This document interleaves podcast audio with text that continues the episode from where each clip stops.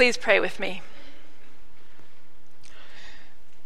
God of grace, let the words of my mouth and the meditations of all our hearts be acceptable in your sight, O God, our strength and our Redeemer. Amen. If you arrived this morning ready for the Christmas season to begin, I'm afraid you're too early. More than 3 weeks early. Advent is not about Christmas. It really isn't.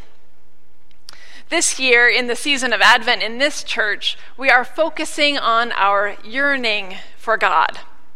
And I have a secondary yearning that goes along with my own yearning for God.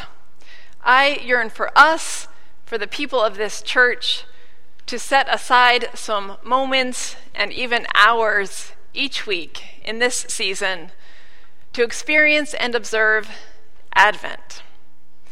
The flow of the seasons is something we really get when it comes to Lent and Easter. We know that Lent is a time that prepares us for Easter, but I don't think anyone confuses Lent and Easter. Lent is so clearly its own distinct season and experience. It is quiet and introspective, and even tilts into sadness. Easter is pure joy and celebration, untainted by any hint of the somber reflections of Lent. Advent is meant to have exactly that kind of relationship to Christmas, and I yearn for Advent to be like that. Really, that is the tradition of the church, of the season of Advent. Advent isn't like Christmas any more than Lent is like Easter. But it is so hard to remember that. We leave church and go to malls and coffee shops where Christmas carols are piped in over the sound system. We get in our cars and find that certain radio stations have converted to an all Christmas music all the time format. We ourselves are putting up Christmas trees and shopping for gifts, many of us. It is difficult to really celebrate the season of Advent when we are already moving into Christmas mode. But I yearn for us to experience Advent.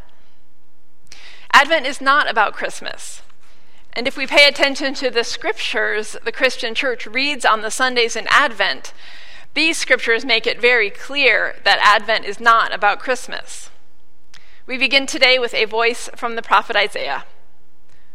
O God, if only you would tear open the heavens and come down. If only you would. To me, that is a voice of yearning. This voice from the scripture we heard this morning pleads with God. If only you would tear open the heavens and come down. Every year, church tradition hands us the same dynamic in the season of Advent. This dynamic is handed to us through the lectionary calendar of scheduled scripture readings. And this lectionary is used by Protestants of many denominations and used by Roman Catholics. So hundreds of thousands of churches over who knows how many years and decades have been guided through the season of Advent in the same way. Here's the flow of the scripture readings assigned to Advent. There are different particular readings for the different years in the 3-year lectionary cycle, but the themes are always the same. The first 3 weeks of Advent are all devoted either to the end times or to that character John the Baptist. The gospel writers tell us about the dawn of God's realm and the second coming of Christ. John the Baptist does his ranting and raving and makes his pronouncements about the one who would come after him.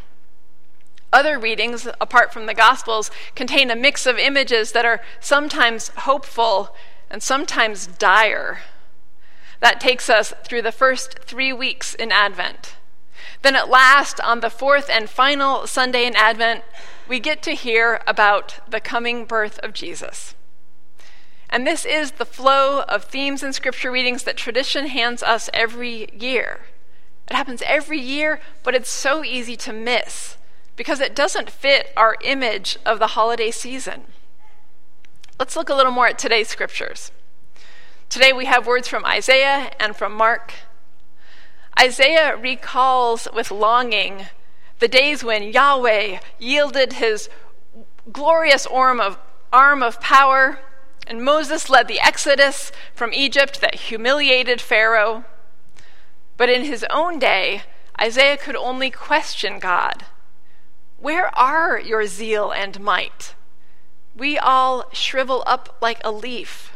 You hide your face from us. Isaiah's poetic words are a passionate plea for God to intervene in the world.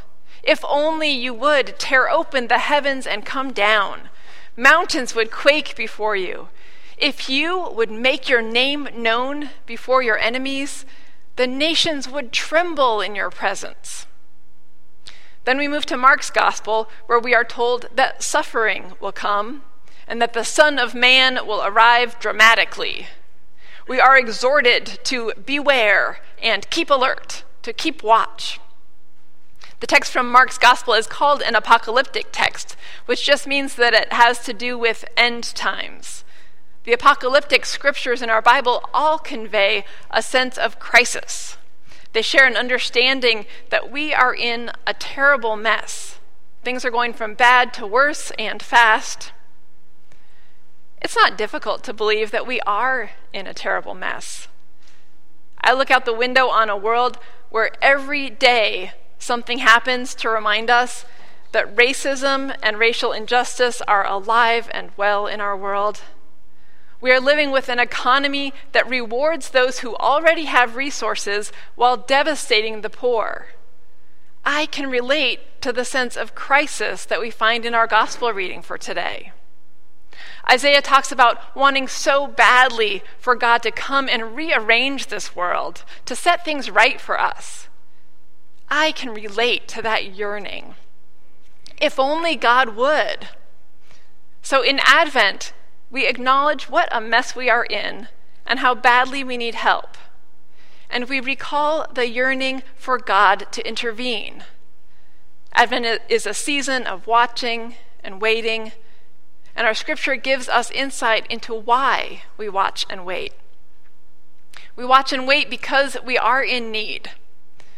It may seem like a downer to enter the season on such a dissonant note as we find in our gospel reading. But if we don't realize our need, how are we to recognize when our need has been met? By speaking of the urgency of our need, we are better prepared to welcome the one who meets our need.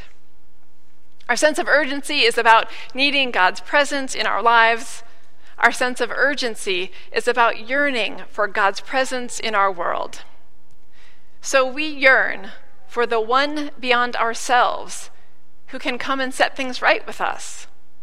The hymn that we are using to convey our theme in the Advent season this year is one of the best expressions of yearning I know. We sang, "Come, my way, my truth, my life," which uses words from John's Gospel that tell us who he sees Jesus to be. The lyrics from this Advent hymn come from a poem by George Herbert. George Herbert's a 17th century metaphysical poet. As I looked at the poem with the team who put together the materials for our Advent small groups this year, I learned just a little bit about George Herbert. And what I learned made it clear that this poem is well used by being put to music in a way that expresses spiritual yearning. The call to God that comes from our own yearning is repeated over and over in the season of Advent. Come, Emmanuel. Come, Lord Jesus. Come, thou long-expected Jesus. These are the hymns we sing, the phrases we use to call for God. We prayed together at the beginning of our service. Come into our lives, O God. Come into our hearts. And the hymn verse we sang today in response to our Advent liturgy suggests that George Herbert, or the speaker in the poem anyway, wishes for God to be his way, his truth, his life. He writes with such yearning for God to show up. We sang that together. His words are poetic and would take some time and attention to interpret, which is something you'll get to do if you do participate in one of the Advent small groups. He yearns for a way that gives us breath, he writes, for a truth that ends all strife, for a life that kills death. Perhaps these are some of our yearnings too, for God to be our way and our truth and our life, or for God to give us a way and truth and life. Or perhaps we here have different yearnings. What else do we yearn for? I often wish that God would speak so clearly that I couldn't miss it. I often wish God would guide me so firmly that I could know with confidence I'm on the right track. I sometimes wish God were a God who made more sense to me, a God I was able to figure out, a God who was logical, maybe even predictable. Those are some of my yearnings. And what do you yearn for from God, or yearn for God to be? What do you wish God would do in your life or in the world? What kind of God do you wish for God to be? Considering our yearnings in this way, reflecting on them, and if we choose to share them with one another, will be part of our Advent process this year. I believe there is profound good news in our yearning. I believe that our yearning is part of how God stacks the deck in favor of our moving toward God. This is what Methodist theology would call prevenient grace. I believe our yearning for God is itself profoundly holy because it opens so much space for us to receive God. May the yearning of this season be a blessing to you. Amen.